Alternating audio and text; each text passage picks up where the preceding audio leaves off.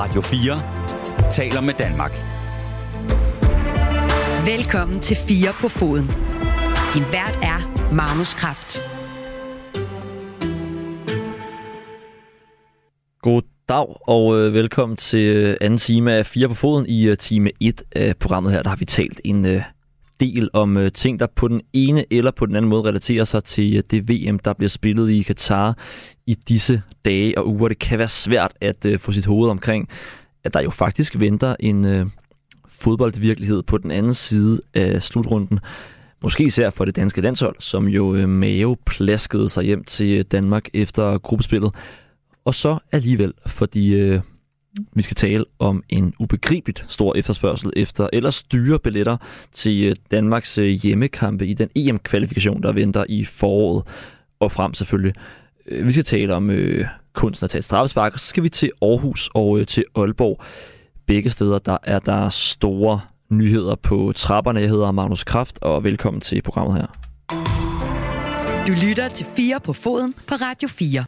Ja, vi starter med, med det danske landshold, fordi i disse dage, der bliver landsholdsfans eksponeret for reklamer om abonnementer og billetpakker til øh, herrelandsholdets hjemmekampe i parken i 2023. Danmark står nemlig over for en øh, kvalifikation med et øh, eller mod et øh, tilskuermæssigt meget attraktivt EM i øh, Tyskland i sommeren 2024. Til gengæld så øh, er EM-kvalifikationsmodstanderne sportsligt meget favorable, men øh, det er næppe hverken Finland, Slovenien, Kazakhstan, Nordjylland eller øh, San Marino, der øh, trækker store folkemængder ind på øh, nationalarenaen. Så hvor dyrt kan man egentlig tillade sig at sælge de her billetter? Abonnenter de kan få en øh, pakke med en voksenbillet og en børnebillet for 900 danske kroner, også selvom øh, modstanderen er for eksempel upagtet San Marino. DBU's kommercielle chef, øh, Tobias Hoff, havde jeg egentlig en øh, aftale med, men han blev forhindret. Så øh, nu har jeg i stedet talt med Jakob Højer, DBU's kommunikationschef, om billetpriser og efterspørgsel. Du lytter til Radio 4. Der er jo begyndt at blive frigivet billetter til landsholdets kommende EM-kvalifikation for, øh, for abonnenter. Der er flere lojale kunder, der har været lidt overrasket over, at, øh, at de kun fik syv dage til at forlænge deres øh, sæsonkort. Måske især i forhold til, at der er fire måneder til første kvalifikationskamp. Altså har de ikke en pointe i, at de som lojale fans kan synes, at det er en lidt kort frist at modtage en mail den 21. november, og så skulle gentegne sit abonnement inden den 28. november, at det er slut på måneden, det er lige før den her dyre øh, juletid osv. Hvad, hvad tænker I, i i DBU om det? Jeg vil sige, at alle dem, der har bedt om at få en lidt længere tidsfrist, de har fået det øh, og, og har haft mulighed for at gentegne Så vi har været ret fleksible med den, med den deadline. Øh, det er første gang, vi prøver at lave salg på den her tid af året. Øh, og i virkeligheden i så god tid, før landskampen øh, finder sted, gå ud og, og tilbyde vores, øh, vores forskellige abonnenter og hele fanklubben, at de allerede nu kan købe billetterne, og måske også i virkeligheden også bruge dem som en, øh, en god julegave, øh, selvom vi jo alle sammen lige skal komme os ovenpå på skuffelsen over VM. Mm, mm.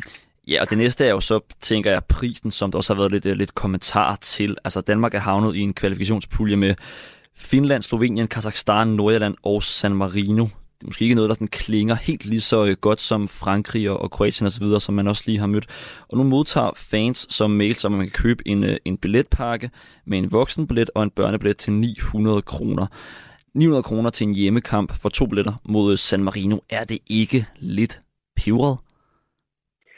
Ja, jeg vil sige, at interessen er i hvert fald stor for at købe billetterne, og der er, jo, der er jo både mulighed for at vente og se, om der kommer nogle billigere billetter til salg, øh, knap så, så fed placering på stadion, øh, øh, og så kan man jo hoppe hjem for en tv-skærm. Men vi kan i hvert fald konstatere, at de pakker, vi har, bliver, bliver udsolgt. Der er rigtig mange, der gerne vil gøre brug af den her voksen-barn-kombination. Vi oplever også nogle, nogle bedsteforældre, der gerne vil have deres teenage-børnebørn med ind og give dem noget fodboldopdragelse. Så, så fansene er der, og det virker som om, at igen, på trods af den her øh, voldsomme ærgelse, vi alle sammen kan have over et skuffende VM, øh, så er der mange, der gerne vil på stadion igen og være en del af oplevelsen i, i parken. Mm, og, og det er jo forståeligt nok, at hvis efterspørgselen er stor, så kan man også øh, hæve øh, priserne derefter, men man ser jo også i nogle lande med ekstrem stor efterspørgsel på kampene, at øh, ja, såkaldt almindelige mennesker øh, ikke har råd til at øh, komme på stadion. Det kunne være i Premier League for eksempel. Altså er der ikke en risiko for, at landsholdet og kampe i parken først og fremmest bliver for de øh, velstillede. Det er vel ikke det, man ønsker? Jo, men må jeg, må jeg ikke lige rette sætte, fordi vi har ikke hævet priserne her. Faktisk så, er det jo, så giver vi jo faktisk en rabat til børn, og det er altså børn op til 16 år, der får billetten til halv pris. Så det er de 600 plus de 300 øh, til forskel fra, mm. hvis det var to voksne. Og så er der andre billigere billetkategorier, hvor man sidder andre steder på stadion. Øh, det her, det er nogle, nogle øh, ret fede pladser, nogle ret favorable placeringer. Øh, så der er jo en, en, en stor differentieret billetstruktur. Og det vi har gjort her, er at sætte de her voksen-barn-billetter med ret fed placering på stadion til salg som en julegave. Og vi kan konstatere, at der allerede er er udsolgt på den her billettype til de to kampe, der er i foråret, altså Finlandskampen og, og Nordjyllandskampen, og der er også solgt godt til de kampe, der er inde i efteråret. Plus, at vi allerede kan se, hvor mange der, der har købt fastplads, som vi kalder det, altså de her dynamitmedlemmer, som, som er sikret billet til alle fem kampe. Så vi, vi tror og håber på, øh, på udsolgt til de her fem kampe i en, i en øh, ekstremt spændende øh, EM-kvalifikation. Mm. Er du egentlig overrasket over, at øh, man som det lyder til, ikke kan mærke, at det var så dårligt et, øh, et VM på, på interessen? Og ja, nu spørger du øh, få uger efter, at Danmark blev slået ud til, til, til VM-slutrunden, så jeg kan jo selv mærke skuffelsen. Det tror jeg, alle ansatte i DBU kan, det kan alle fans.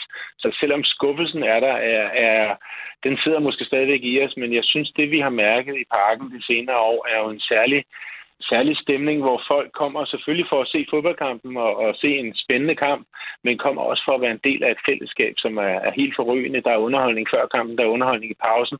Der er kommet en fantastisk tradition med, at spillerne bliver på banen og kommer rundt og hilser, og, og når det er gået godt, så laver Joachim Mæle sin, sin hilsen ned mod, mod fantribunen. Så der er nærmest sådan en, en, øh, en familiestemning øh, med, med 35.000 deltagere, som, som bliver, hvor vi får skabt en helt eminent stemning. Mm. Så på baggrund af den er jeg faktisk ikke så overrasket, og jeg glæder mig enormt meget til at komme derind igen. Men det er jo også faldet sammen med rigtig gode resultater, ikke? Altså, øh, har I ikke haft om, om ikke andet lille frygt for, at, øh, at de dårlige resultater til VM kunne påvirke øh, den interesse og den der, det der fællesskab, som du taler om? Ja, det tror jeg, det ved jeg ikke. Jeg tror mere, at vi har haft den her ærgelse og skuffelse i kroppen, øh, og så har vi egentlig haft et, et, et håb og en fornemmelse af, at, øh, når vi rammer parken og de danske fans igen, så, øh, så kan der blive skabt både gode resultater og skabt den her helt fantastiske stemning. Og i virkeligheden noget af det, som, som også manglede i Katar, øh, var jo formentlig øh, nogle flere danske fans på stadion til at skabe den opbakning, som, som spillerne holder virkelig meget af. Mm. Kan du måske fortælle lidt om det der med, at der er også forskellige, du har også været inde på det lidt tidligere, om det der med forskellige øh, muligheder for, hvordan man kan øh, øh, købe de her øh, abonnementer. Altså der er, nogle, der er de her dynamitmedlemmer, som har plads til alle kampene osv. Øh, er, er der forskellige mønstre i forhold til, om for eksempel den røde mur er fyldt tidligt op, eller hvem er det, der er, der er tidligt ude med, med de her billetter? Jamen, der er jo nogen, der, der er jo en rigtig stor gruppe mennesker, der, der er abonnenter og dermed køber sig ind i øh, de forskellige tilbud, der er. Og det vil sige, at de køber sig en plads i køen for at købe billet, eller køber sig til nogle af de andre aktiviteter, vi kan have via VM i straffe. Nogle gange har vi nogle fanarrangementer, hvor man kan møde træneren, eller landsholdsspillere, eller, eller en fodbolddirektør. Så er der nogen, der gerne vil have øh, øh alle fem kampe, øh, og der kan vi jo se, at, at, til, at der er vi allerede oppe på en 12-15.000, tror jeg det er, der har købt til alle kampene. Øh, og det vil sige, at vi endnu før vi er gået reelt i salg, så er der altså øh, næsten halvt fyldt i parken. Øh, og så er der nogen, der foretrækker at stå på den røde mur, altså stemningstribunen, der er ret hurtigt udsolgt. Det er meget sjældent, den kommer i det, man kalder åben salg, altså hvor, hvor man kan komme ind fra gaden i gåsøjne og købe billetter. Så vi oplever en øh, kæmpe loyalitet og, og en kæmpe lyst til at komme i parken. Vores undersøgelser viser, at, at historisk mange øh, vil anbefale øh, andre at komme i parken og vil vende tilbage igen for 5-7 år siden øh, der var der mange, der sagde, at de havde ikke lyst til at komme igen. Så, så der oplever vi jo en, en øh, ret unik opbakning for de danske fans, som vi, som vi passer rigtig meget på og gør rigtig meget ud af at skabe nogle fede oplevelser, når de, når de så kommer derind. Mm. Den her øh, store efterspørgsel, gør den, at man, fordi tidligere har man jo lagt kampe nogle gange, især selvfølgelig træningskampe i Jylland, Øhm, er det noget, man ikke kommer til at se i fremtiden nu, hvor efterspørgselen er så stor? Nej, jeg tror også, øh, vi, skal, vi skal også have øh, forskellige øh, landskampe i øh, forskellige steder i landet, som vi har haft tidligere, både i Aalborg og Herning og Aarhus og andre steder. Øh, men vi har haft en beslutning i, helt op i DBU's bestyrelse, der ligesom er inde og vurdere det her, og har sagt lige omkring den her EM-kvalifikation, fordi vi faktisk forventer at kunne lave øh, udsolgt til øh, alle fem kampe, så vil vi gerne give plads til så mange fans som muligt. Øh, det er desværre stadigvæk sådan, at det næststørste stadion i, i Danmark kun er på et par 20.000. Øh, så hvis vi gerne vil have så mange danskere ind og se øh, herrelandsholdet som muligt, så er det altså parken, der giver de bedste rammer. Øh, men nu er der et nyt stadion på vej i Aarhus og en, og en masse nye muligheder, så det kan jo være, at det, det ændres i løbet af nogle år. Radio 4 taler med Danmark. Således altså øh, Jakob Højer fra DBU, hvis man øh, selv har holdninger til den her prissætning, så må man meget gerne skrive en sms til 14 24. Er det for dyrt med øh, sådan øh, 900 kroner for en øh, billet, eller to billetter til et barn og til en voksen, til en kamp mellem for eksempel Danmark øh, mod San Marino eller Danmark mod øh, Kazakhstan. Skriv til øh, 14 24. Jeg har også nu fået øh, besøg godt nok øh, kun øh, telefonisk, men øh, ikke desto mindre besøg af dig, Kenneth Kortsen. Velkommen til. Tak for det. Du øh, er assisterende professor i sportsmanagement på UCN, og så er du ekspert i økonomi og branding inden for sport, og hvordan moderne sportsudøvere og sportsklubber kan tjene penge på deres brand. Og så er du jo også en af dem, der har modtaget en, en mail fra DBU med det her julegaveforslag til 900 kroner. Du har også øh, lyttet lidt med på interviewet her med Jakob Højer. Han mener, det jo er en ganske rimelig prissætning. Hvad øh, synes du? Jamen, jeg synes i hvert fald, det markerer, at øh, DBU har arbejdet med tilgængeligheden til landsholdet og til spillerne i, i parken. Øh, så er det jo også et spørgsmål om dynamisk øh, prissætning. Og det her med, at jeg tror, vi også ser en masse forskellige øh, motivationsfaktorer træde i karakter, når det handler om at, at tilgå landsholdet, fordi landsholdet er så, så samlende som produkt øh, inden for sport, og der giver det rigtig god mening, at DBU over tid har arbejdet med den her loyalitetsdel, øh, og så tror jeg, DBU også udover at man har arbejdet professionelt med loyalitetsdelen, også bliver hjulpet af, at vi generelt ser en rigtig stor interesse for at deltage i events, både inden for sport, men også inden for oplevelsesøkonomien generelt her på øh, coronamørket, hvor folk i et par år har haft øh, vanskeligt ved at deltage i, i den slags. Og noget af det, som, som landsholdet jo kan, det er, at det også taler ind i nogle af de motivationsfaktorer, som rent videnskabeligt er bevist at, at kunne påvirke øh,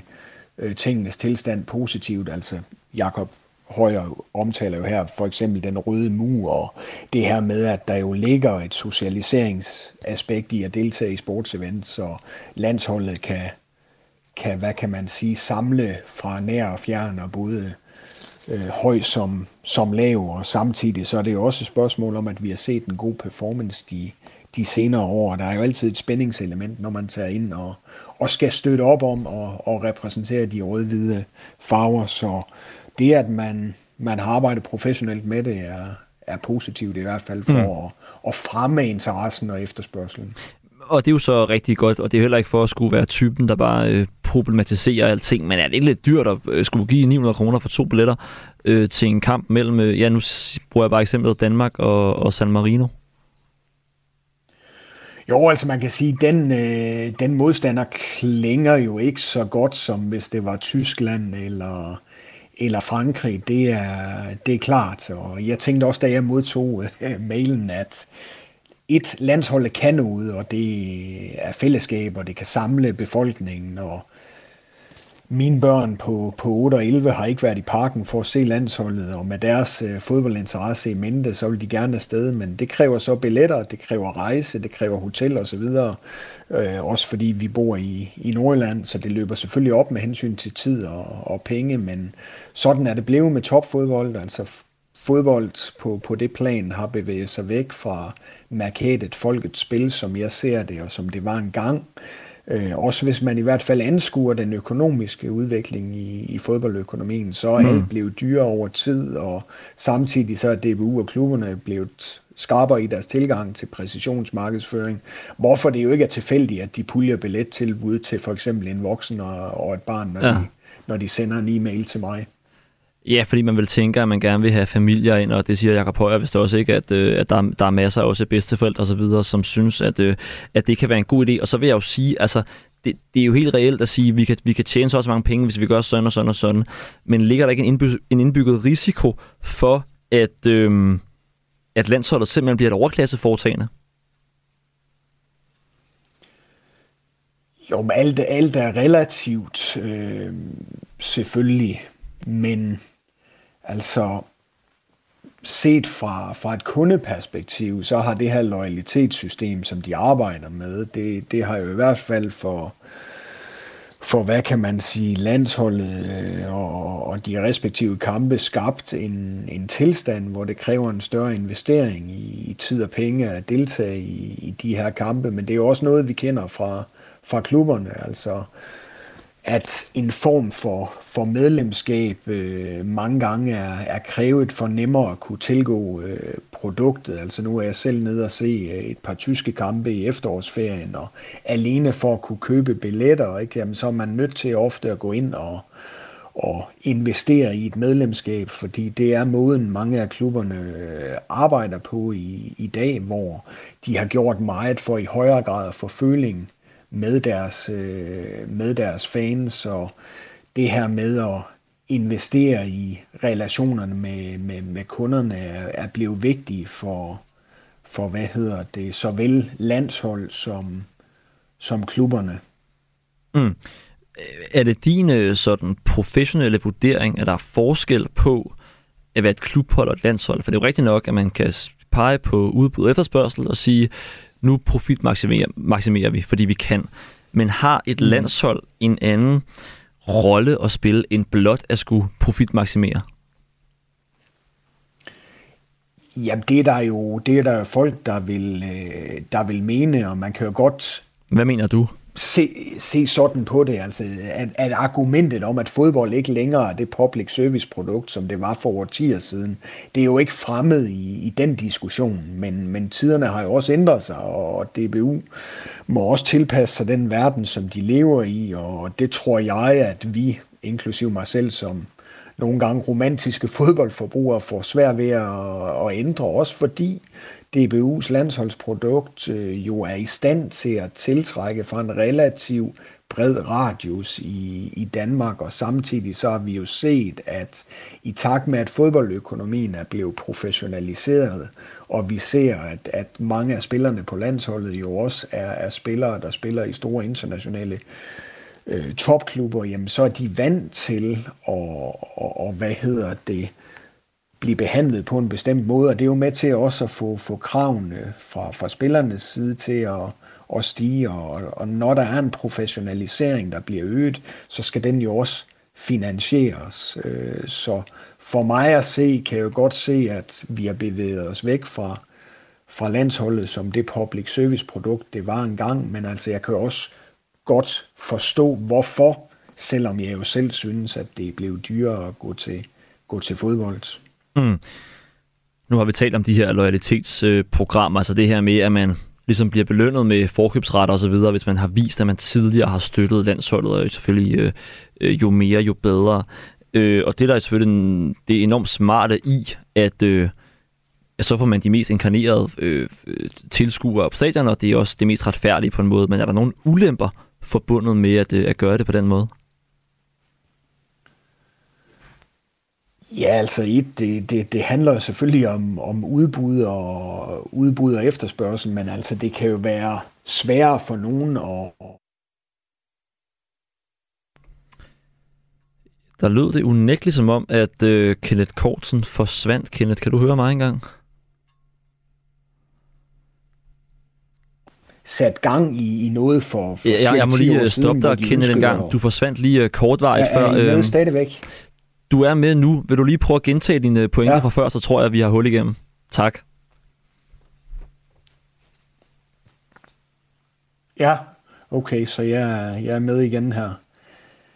Øh, jamen altså, øh, noget af det, der selvfølgelig øh, gør sig gældende her, det er, at vi kommer ikke uden om, om udbud og, og efterspørgsel. Øh, men det, at der er nogle fordele for de loyale øh, kunder. Det er jo et resultat af, at DBU har investeret massivt i CRM eller Customer Relationship Management for at opbygge og vedligeholde deres relationer med, med kunderne på, på B2C-niveauet, altså, altså fansen. Det var noget, de satte gang i for cirka 10 år siden oven på nogle år med, med, med negativ øh, tilskuerudvikling.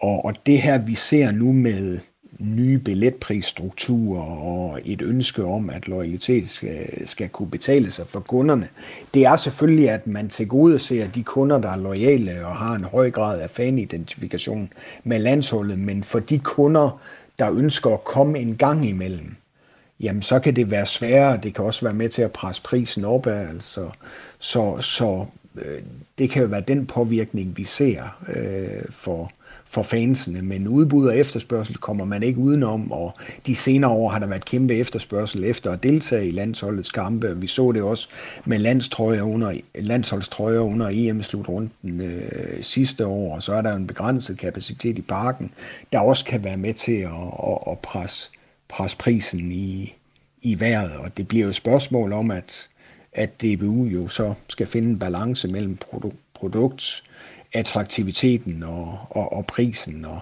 det afhænger jo af alt fra kvaliteten af, af modstanderen, holdets form, betydningen af den pågældende kamp øh, og, og så videre. Men, men der er i hvert fald sket en, en ændring, og jeg tror, selvom vi har oplevet den her skuffelse ovenpå, ovenpå VM i, i Katar, hvor vi så en, en skuffelse, i hvert fald i forhold til, til performance, oplevelsen, så, øh, så tror jeg, at det faktum, at EM spilles i, i Tyskland, det vil være en, en gylden mulighed for, for mange danskere for at få en, en god fodboldoplevelse på europæisk øh, grund, og der tror jeg, at det kommer til også at spille ind på, på interessen for at købe billetter til den her kvalifikationsturnering. Mm. Fordi med de modstandere, vi står over for, selvom de ikke er attraktive på samme niveau som for eksempel Frankrig eller Portugal, så er der også noget med, at der kommer nogle forventninger om succes, og, og, og den progression, vi så kan se i en kvalifikationsturnering i forbindelse med, med det, vil, vil være et salgsargument i sig selv, for det her bliver også et spørgsmål om salgbar underholdning, og det at mm. være en del af, øh, hvad kan man sige, en form for good show in town i København, hvis, hvis landsholdet så oplever den forventede succes mod de her modstandere og kvalificerer sig til, til EM. Ja. Fantastisk, Kenneth Korsen. Tusind tak. Du er øh, ekspert i økonomi og branding inden for øh, sport. Tak, fordi du havde tid til at være med i øh, Fire på foden. Selv tak. Radio 4 taler med Danmark. Ja, og så er der det her VM jo, som er gået ind i den øh, afgørende fase i øh, kvartfinalerne. De blev afgjort i, øh, i weekenden. Der så vi øh, et øh, par ekstremt øh, interessante øh, straffesparkskonkurrencer. Nogle kalder det et øh, lotteri, andre træner det til uigenkendelighed. Men kan træning nogensinde kompensere for den nervøsitet, den der nerve, der må følge med at sparke et øh, afgørende straffespark foran en stor del af, af verdens befolkning. Det ved du en masse om, Murat Amraoui. Velkommen til.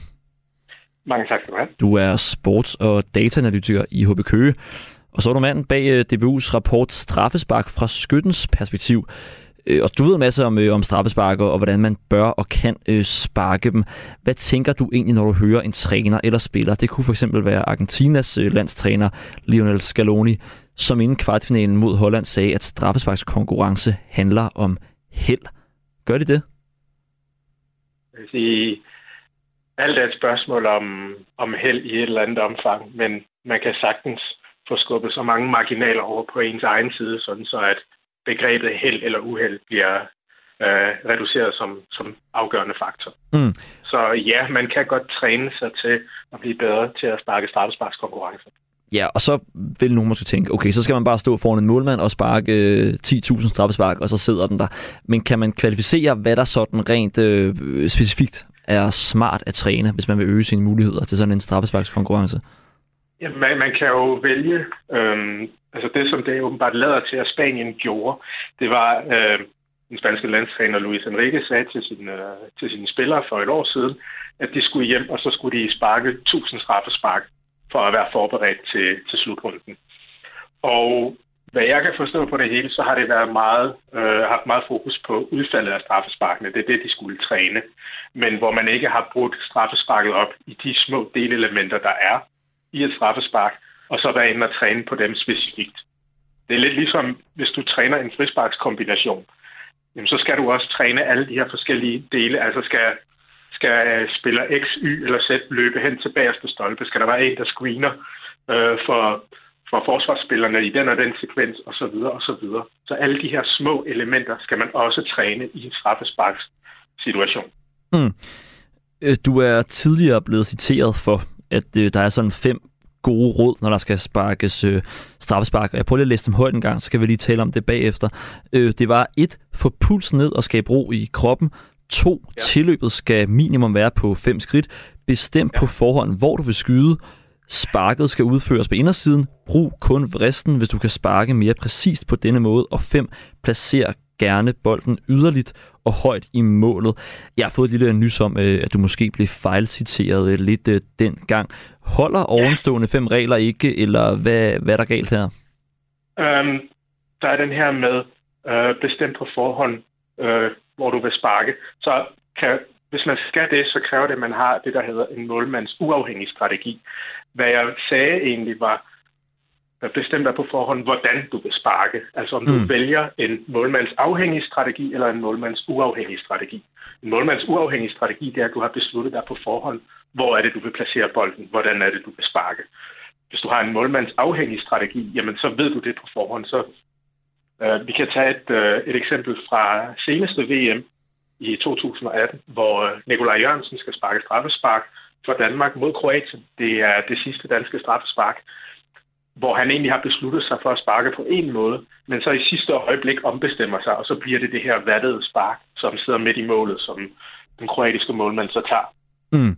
Tror du, at øh, vi kan jo ikke sådan øh, fjerne øh, psykoanalysere, men, men tror du også, at, at nerver kan være en af de ting, der gør, at man i den situation ligesom bliver mere tilbøjelig til at komme i tvivl om det, man gør?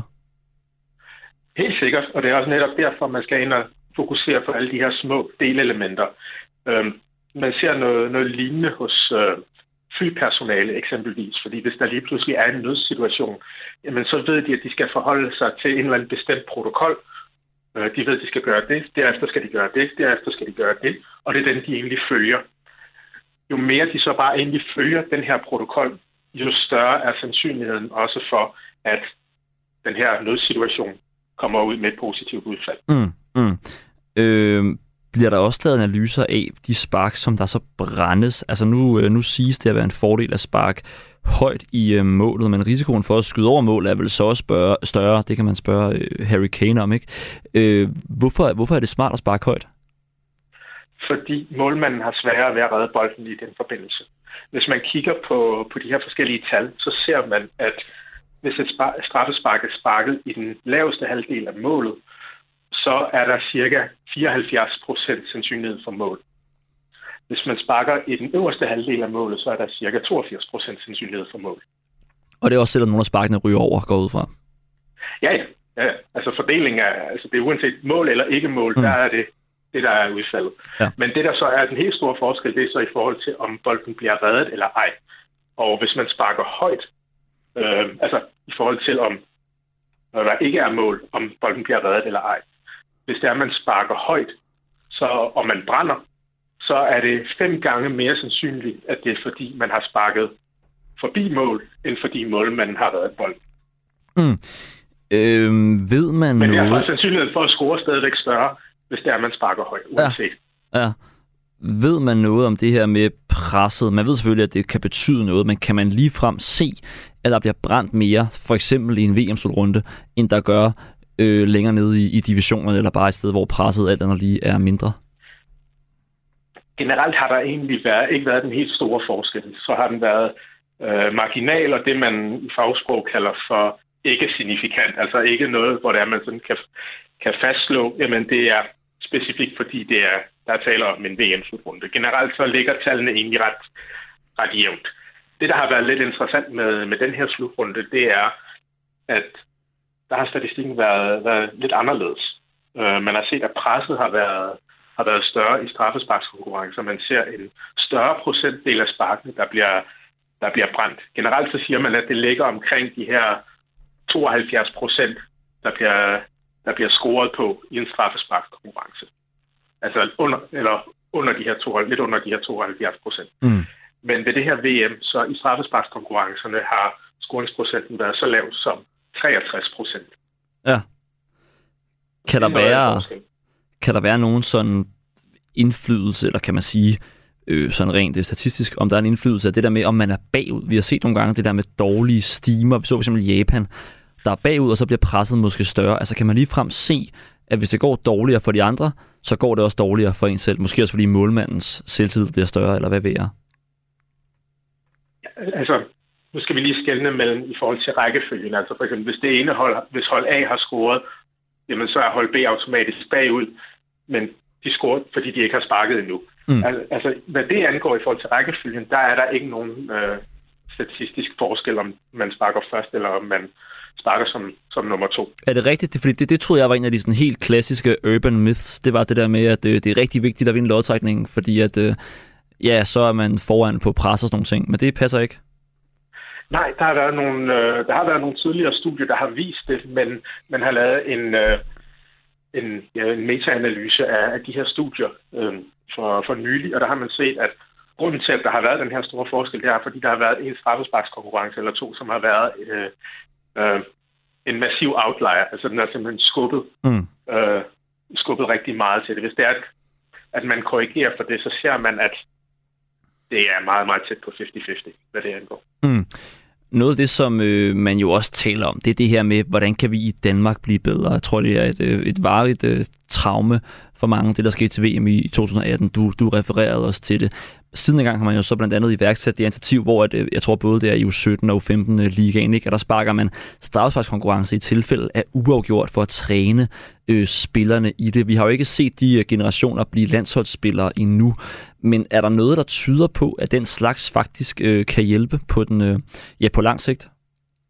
Jamen altså, det giver jo spillerne øh, nogle strategier på, hvordan det er, de håndterer det her pres. Det her med, eksempelvis det her med, at du skal gå fra midtercirklen og så hele vejen frem til strafsparksfeltet. Hvis det er, at du har prøvet det før, jamen, så ved du, hvad der er af mekanismer, som foregår op, i, op imellem ørerne. Og så har du også en idé om, jamen, hvordan er det, jeg skal takle det her. Hvis det er, at du arbejder på det, fordi rigtig meget af det, der egentlig afgør straffesparkskonkurrencer, det er det, er det psykologiske. Mm. Mm. Noget af det, som jeg tænker over, når jeg ser det her VM lige her til sidst, ikke? når jeg ser ting som Messi spark, ikke? af alle ting, så er han jo faktisk ikke særlig god, tænker jeg, til at sparke straffespark. Han brænder rimelig tit, øh, har også allerede brændt til det her VM. Hvorfor tror du, at han bliver ved med at sparke? Altså, kan det også være en faktor, at der er så stor en skikkelse på et mandskab, at alle andre sparkere vil få mindre lyst til at sparke? Eller hvad tænker du om det? Nu bliver det lidt øh, psykologisk, det anerkender jeg. Ja, øh, jeg tror, altså finde en argentiner på det her, på det her landshold, der vil sige, ah Messi, øh, nu, nu springer du over, nu er det mig, der tager bolden og, og, og sparker. Det, det tror jeg ikke kommer til at ske. Altså, det, den eneste, der ville finde på at gøre sådan noget, det ville være Diego Maradona, der, der rejste sig fra de døde, og så vendte tilbage til, for det formål. Ja. Okay. Må, må lige til allersidst, jeg bliver lige at spørge, er der en derude, en af de store spillere, som du tænker, ham der, det er verdens bedste straffesparkskytte? Er der en, der bare har regnet den ud? Jeg, jeg vil måske i højere grad kigge på, hvorfor øh, øh, hvem i Danmark, der måske øh, vil kunne komme derop af. Mm. Hvem kunne det være? Og det, øh, det er Jonas Vind. Ja. Og det er fordi, han blandt andet er, øh, bruger en målmands uafhængig strategi. Han er god til at sparke varieret, og han er god til også at placere bolden øh, højt, lavt, øh, spark panenka det, det kan han finde ud af. Sådan. Det, øh, vi giver rosen videre til øh, Jonas Vind, hvis vi får øh, en øh, lejlighed. Du skal have tusind tak. Murat Amraoui, du er sports- og dataanalytiker i øh, HB Køge og manden bag DBU's rapport Straffespark fra skyttens øh, perspektiv her. En øh, god aften. Må jeg, må, jeg, ja, må jeg lige nævne en sidste ting? Ja, gør det endelig. Uh, ja, det er fordi, øh, du nævnte de, de her øh, punkter, som der er blevet listet op. Uh, jeg vil ikke anbefale at bruge vristen, når det er, man sparker det meget bedre bare at bruge indersiden.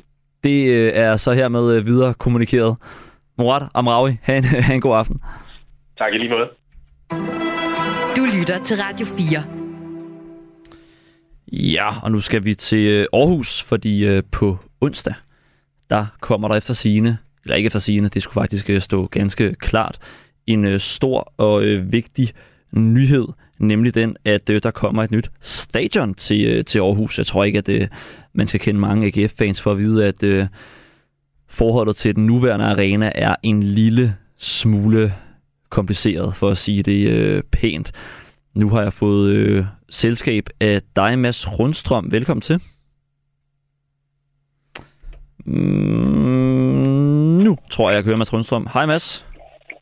Hej. Hejsa. Du er klart og, og tydelig igennem nu. Det var mig, der stod og fumlede med, med knapperne her. Du er øh, kommunalvalgskandidat for Aarhus Radikale Ungdom, og så er du i denne sammenhæng lidt mere øh, relevant også medlem af AGF's Grønne Tænketank. Allerførst, for lige at få det på plads. Hvad, hvad er øh, AGF's øh, grønne tænketank? Jamen altså, det er en, øh, det er mere en, ja, en form for arbejdsgruppe, som AGF har, har nedsat, øh, som kigger på nogle af de her ting, som hvad hedder det, øh, omfatter bæredygtighed, både socialt, men egentlig også hvad hedder det, klima- og miljømæssigt. Og, øh, og hvad har det så med det nye stadion at gøre? Fordi at, øh, det er jo ikke helt øh, tilfældigt, jeg spørger. Nå, men altså man kan sige, der er jo masser af bæredygtighedsting i forhold til byggeri også, ikke? Øh, man kan jo gøre det på mange måder, både altså, i forhold til klima og i forhold til miljø. Øh, lige præcis i forhold til byggeri er det ikke noget, jeg sådan, har voldsomt meget forstand på. Det, det miljømæssigt perspektiv i det, men det er klart, det er vigtigt. Mm. Ved du, om der er andre klubber i Danmark, der har sådan en uh, grøn uh, tænketank, eller er det noget, som AGF har for sig selv lige forløbig? Jeg ved det faktisk ikke, men AGF har en målsætning om, vi gerne vil være den mest hvad hedder det, bæredygtige fodboldklub i, uh, i Danmark. Jeg mener måske også faktisk i Europa, men altså, vi er i hvert fald deroppe af os. Mm. Og... Men jeg tror ikke, der er andre. Nej, og, og det vi skal tale om i dag, det er jo øh, det her nye Aarhus øh, Stadion. Øh, lad os lige øh, prøve at, øh, at du måske lige beskriver, hvordan det er at gå til fodbold nu, for dem, der ikke har prøvet det, på det nuværende Aarhus øh, Stadion. Nå, men altså, man kan jo starte med at tage udgangspunkt i en eller anden øh, november- eller oktoberkamp, hvor der er pivhammerne koldt, og øh, vinden suser ind, fordi der ikke er dækket af i siderne. Der er en løbebane, der gør, at man har langt ind til, ind til selve banen. Ikke? Øh, det er altså ikke, altså det, det, det er koldt, og det, man står langt fra banen, og stemningen kan godt, altså stemningen er selvfølgelig fed på Aarhus Stadion, den har den altid været, men, men den, det fiser lidt ud, når der er så langt ind til banen, og der ligesom ikke er så lydtæt, og ikke er så godt isoleret, kan man sige. Mm. Der er jo også ting ved, ved stadion, som jeg tænker kan være meget fede, ikke? Altså turen ned langs øh, stadion, allé, hele historikken omkring stadionet. Altså, bliver det ligesom øh, overstrålet af alle de ulemper, der er ved, ved stadion, synes du? Ah, det ved jeg ikke. Altså man kan sige, der er ikke noget smukkere end tur ned gennem stadion allé ned til, hvad hedder det, til den røde stadionbygning. Men det bliver der jo heller ikke ændret på. Stadionbygningen er jo fredet, og den kommer til at blive ved med at være der. Mm. Så på den måde, så, så kan jeg kun se det som en opgradering, at vi får et nyt stadion. Ja, fordi hvad er det så, du øh, håber på og ser frem til, når der på onsdag vil blive øh, præsenteret et øh, nyt stadion? Altså man kan sige, det har jo heldigvis meldt ud, at der ikke kommer til at være en løbbane på det nye stadion, og det, er jo, det har jo været vores Det har også været modigt, vil jeg sige. Ja, det, det kan man sige.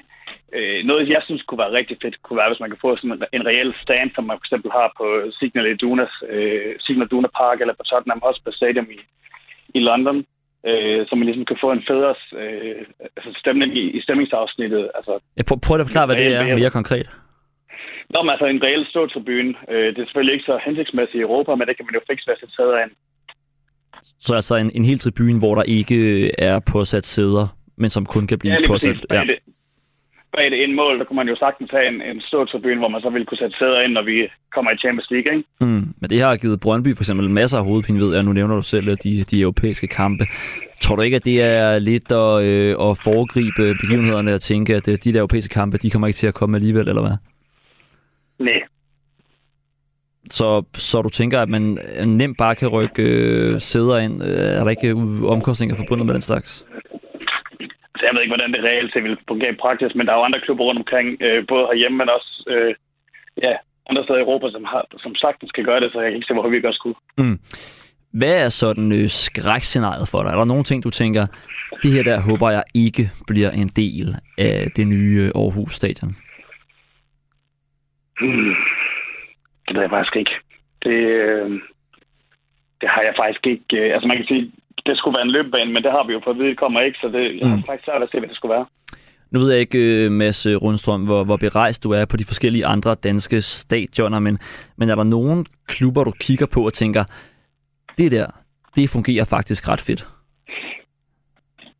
Øh, jeg synes faktisk, vi skal kigge lidt uden for Superligaen. Jeg synes, vi skal kigge ned mod Esbjerg. Ja.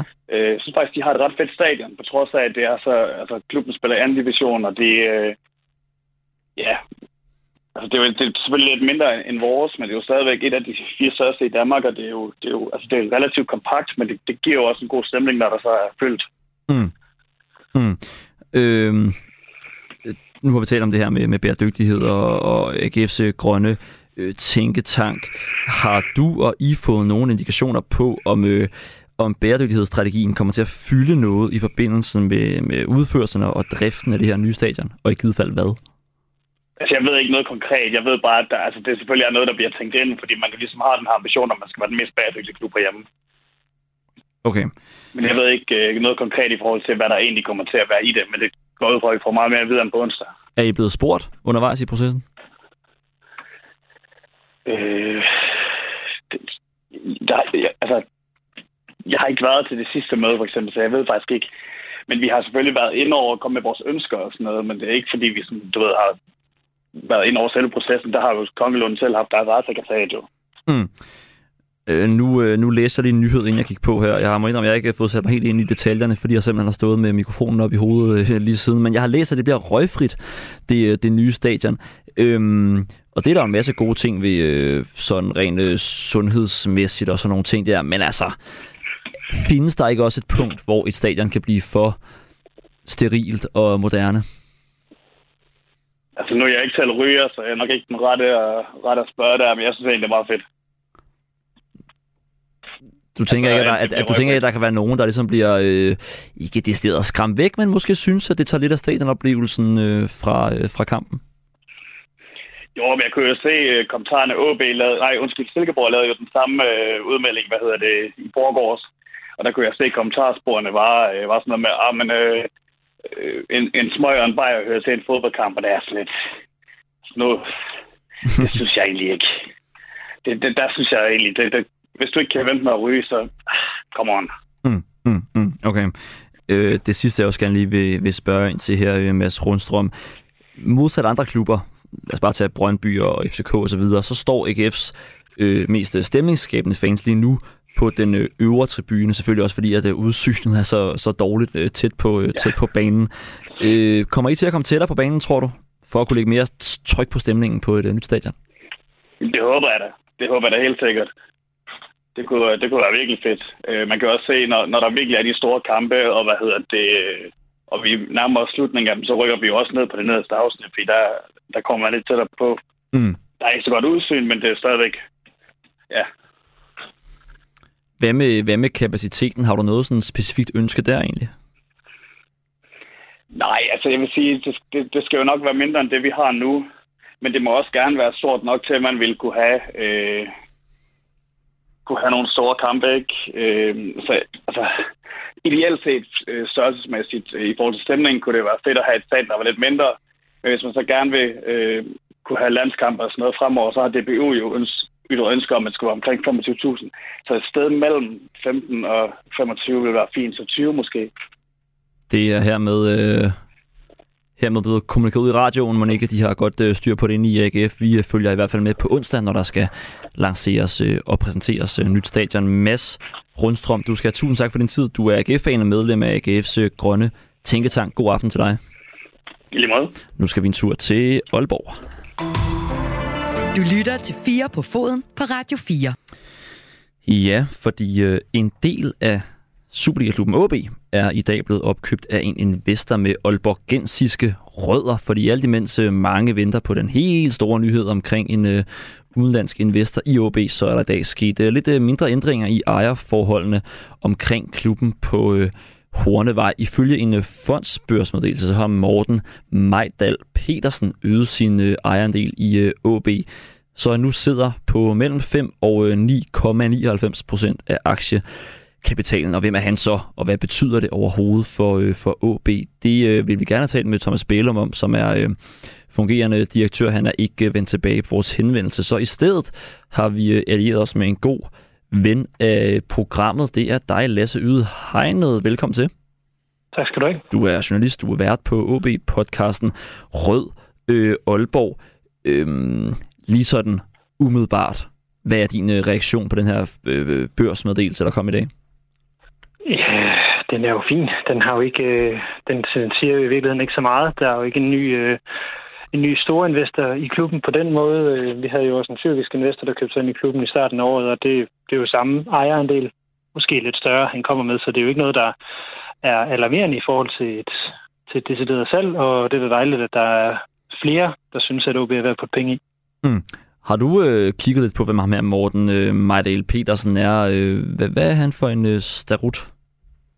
Jamen, som du nævnte, så han jo Aalborgenser, men det, som i fodboldkredsen nok er mest værd at bemærke, er, at han har øh, investeret i det, som hedder Transfer Room, som er en ny eller den er jo ikke ny længere, men en, en, øh, en platform, som er et par år gammel, hvor klubber de kan øh, købe eller mødes og købe og sælge spillere i en eller anden form for speed dating. Og det, som der bliver rigtig interessant her, det er, at en af dem, der har været med til at stifte den her transfer room, det er en gut, der hedder Jonas Ankersen, som er brugt til Rasmus Ankersen, der var tidligere bestyrelsesformand i FC Midtjylland og mm. har været en del af øh, Benhams øh, forretning øh, over i England. Og så hvis man lige skal have nogle CSR-briller på, så er Majdal Petersen tidligere investor i et bettingselskab. Det siger du med slet uh, skjult uh, foragt, hvis jeg kender dig ret. Hvad, hvad, hvad, hvad, hvad siger det dig? Øh, ja, men det siger jo ikke øh, nødvendigvis meget. Vi har jo allerede en, en nuværende storinvestor i Mads Vejby, Mads Vejby Petersen, som også er, har tjener sine penge på betting, så det, øh, det, det er jo de, det tjener de penge på. Det, det må de finde ud af. Ja, det er ikke bare vilkårene i, øh, i den øh, moderne, øh, ondskabsfulde verden, at øh, I kommer næppe til at få øh, investorer, som har fuldstændig ren øh, sti. Du har tidligere udtalt det her til programmet, at øh, en øh, ny ejer, nu er med på, at Morten Martel Petersen ikke bliver øh, stor aktionær, men en ny ejer gerne må vide, øh, at øh, Charlie er en orangutang i Aalborg øh, Zoo. Jeg har ikke haft lejlighed til at spørge øh, Morten selv der, men jeg går ud fra, at han måske nok øh, ved det. Er det så fint nok for dig? Ja, altså nu, nu øh, øh, prøvede du også at presse mig ud i om en Bornholmer må dig i OB, og det er, jo, det er jo sådan set fint nok. Jeg er da glad for, at det er en dansk investor, som, øh, som har investeret i, i klubben, og hvis han så øh, kan lidt lokalt få glore oveni, så øh, synes jeg da kun, det er positivt. Hmm. Du nævner det her øh, transfer øh, room, øh, som øh, jo blandt andet er, er ejet af, af, af Rasmus Ankersen, der også var i Midtjylland tidligere. Øh, Claus Jensen fra øh, Nordjyske, han fandt et øh, ret interessant citat i dag, da han skulle skrive den her nyhed om øh, Morten Martel Petersen. Han skriver, og det er tilbage fra, øh, øh, fra februar, at Rasmus Ankersen har sagt det her til Herning øh, Folkeblad om Transfer Room. Ideen er, at vi skal være en multiple club group, så vi skal ud og opkøbe et par klubber mere inden for de næste seks måneder. Så må vi se, hvornår vi er fuldt udbygget som øh, gruppe. Jeg tror, du blander nogle ting sammen der, Magnus, hvis jeg lige må, må, må tillade mig ret. Det, må det, er, det, det, det, jeg tror, Rasmus Angersen taler om her, det er hans, øh, fordi det er jo hans bror, der ejer Transfer, men det, han, Rasmus Angersen taler om, det er jo hans ejerskab af Southampton og Gøsteppe, som man jo så kunne mistænke, øh, mm, hvis man mm. gerne vil have lidt konspiratoriske briller på, at, at OB skal ind i den, øh, i den gruppe. Øh, og umiddelbart så er det jo noget, man sagtens kan spekulere i, men... Det er blevet det, afvist tidligere, ikke sandt, at OB skulle være en del af sådan et... Øh multiple club det, ownership. Jeg ved, ikke, om det er blevet, jeg ved ikke, om det er blevet afvist som sådan, men øh, det er jo det, der var på spil i en, i en Red Bull-sag, øh, som jeg tror, der er mange, der vil foretrække, at OB er førsteholdet og førsteklubben i den øh, rækkefølge, eller den række, man, man eventuelt skal være i, og det, derfor tror jeg, at der er mange fans, der ikke vil se, at, øh, at det her det vil være en... Hvis det er det, det ender med, og det er jo et konspirationsspørgsmål, fordi det ved vi ikke endnu. Nej. Men kan man alligevel sige, om det her har nogen form for indflydelse, tror du, på, øh, på den, øh, ja, de forhandlinger, der pågår om, øh, om et nyt ejerskab på sigt? Øh, det kunne måske presse prisen op, hvis man skal være øh, rigtig, øh, rigtig øh, jubelidiot, øh, at der er flere, der er interesseret i at investere i klubben. Det kan også være et led i, at der er flere øh, i en ejerkreds, der er ved at købe sig ind, og det her bare er det første, der, der er faldet på plads. Så måske er det en sten, der rydder vejen. Måske presser det prisen op. Det mm. ved jeg ikke. Hvor længe har du nogen fornemmelse af, at vi skal vente, før der kommer en, en ny ejer til, til OB? Det har jeg desværre ikke noget, øh, noget logisk øh, eller noget svar på. Men hvad håber du? Altså, er der nogen sådan... Øh, altså, er der travlt af dit indtryk, at det kunne være rigtig fedt for eksempel at få det klappet af inden øh, et januar transfervindue? I forhold til transfervindue vil jeg hellere have, at vi får en sportschef.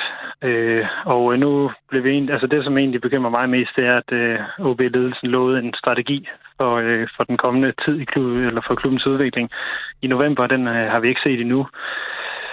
Øh, den strategi er selvfølgelig også afhængig af en ejer, så jeg formoder, at tingene, tingene hænger sammen. Så der er mange det er et spørgsmål om, hvilken dominobrik, der vælter først, men øh, jeg er mere bekymret for, for, for, hvilken retning man skal arbejde i.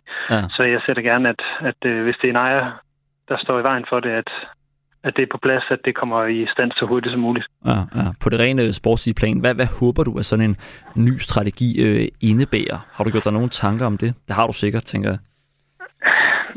Jeg vil, som de fleste andre OB-fans, foretrække, at det er en strategi, som øh, minder om den, vi, øh, vi kørte under, under Allan Gorte, at man har et stramt fokus på lokale øh, talenter, øh, som man bygger sin hold op omkring, og så øh, hvad hedder det, øh, må prøve at række ud efter den her top 4. Altså i virkeligheden bare lidt en moderering af den strategi, man har haft indtil videre, men kørt på en lidt mere økonomisk ansvarlig måde. Mm.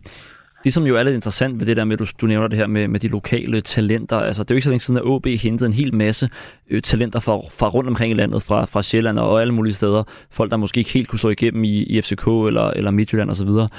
Øhm, hvordan kan det egentlig være, tror du, at man har så svært ved at opdyrke det der kæmpe store område, som man jo har, nu siger jeg lidt karikeret, for sig selv op, øh, op i Nordjylland? Det har man da heller, det har man da heller ikke, øh, det har man da heller ikke nødvendigvis haft svært ved. Øh, det her har der masser af eksempler på tidligere. Der er gået noget galt i forhold til strategien. Ja, jeg mener bare, jeg mener bare lige nu, hvor, hvor ungdomsholdene ikke rigtig præsterer osv. Hvad ved man noget om, hvordan det kan være?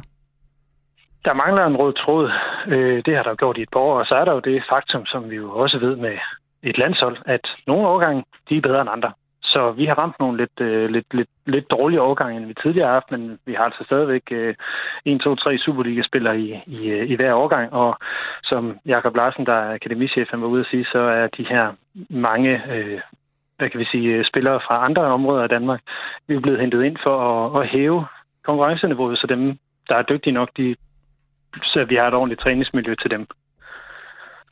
All right, øh, Lasse Udhegner, du skal have tusind tak for din tid. Vi uh, følger spændt med i, hvad der kommer til at ske i, uh, i AB de uh, næste måneder. Ha' en god aften. I lige måde. Radio 4 taler med Danmark.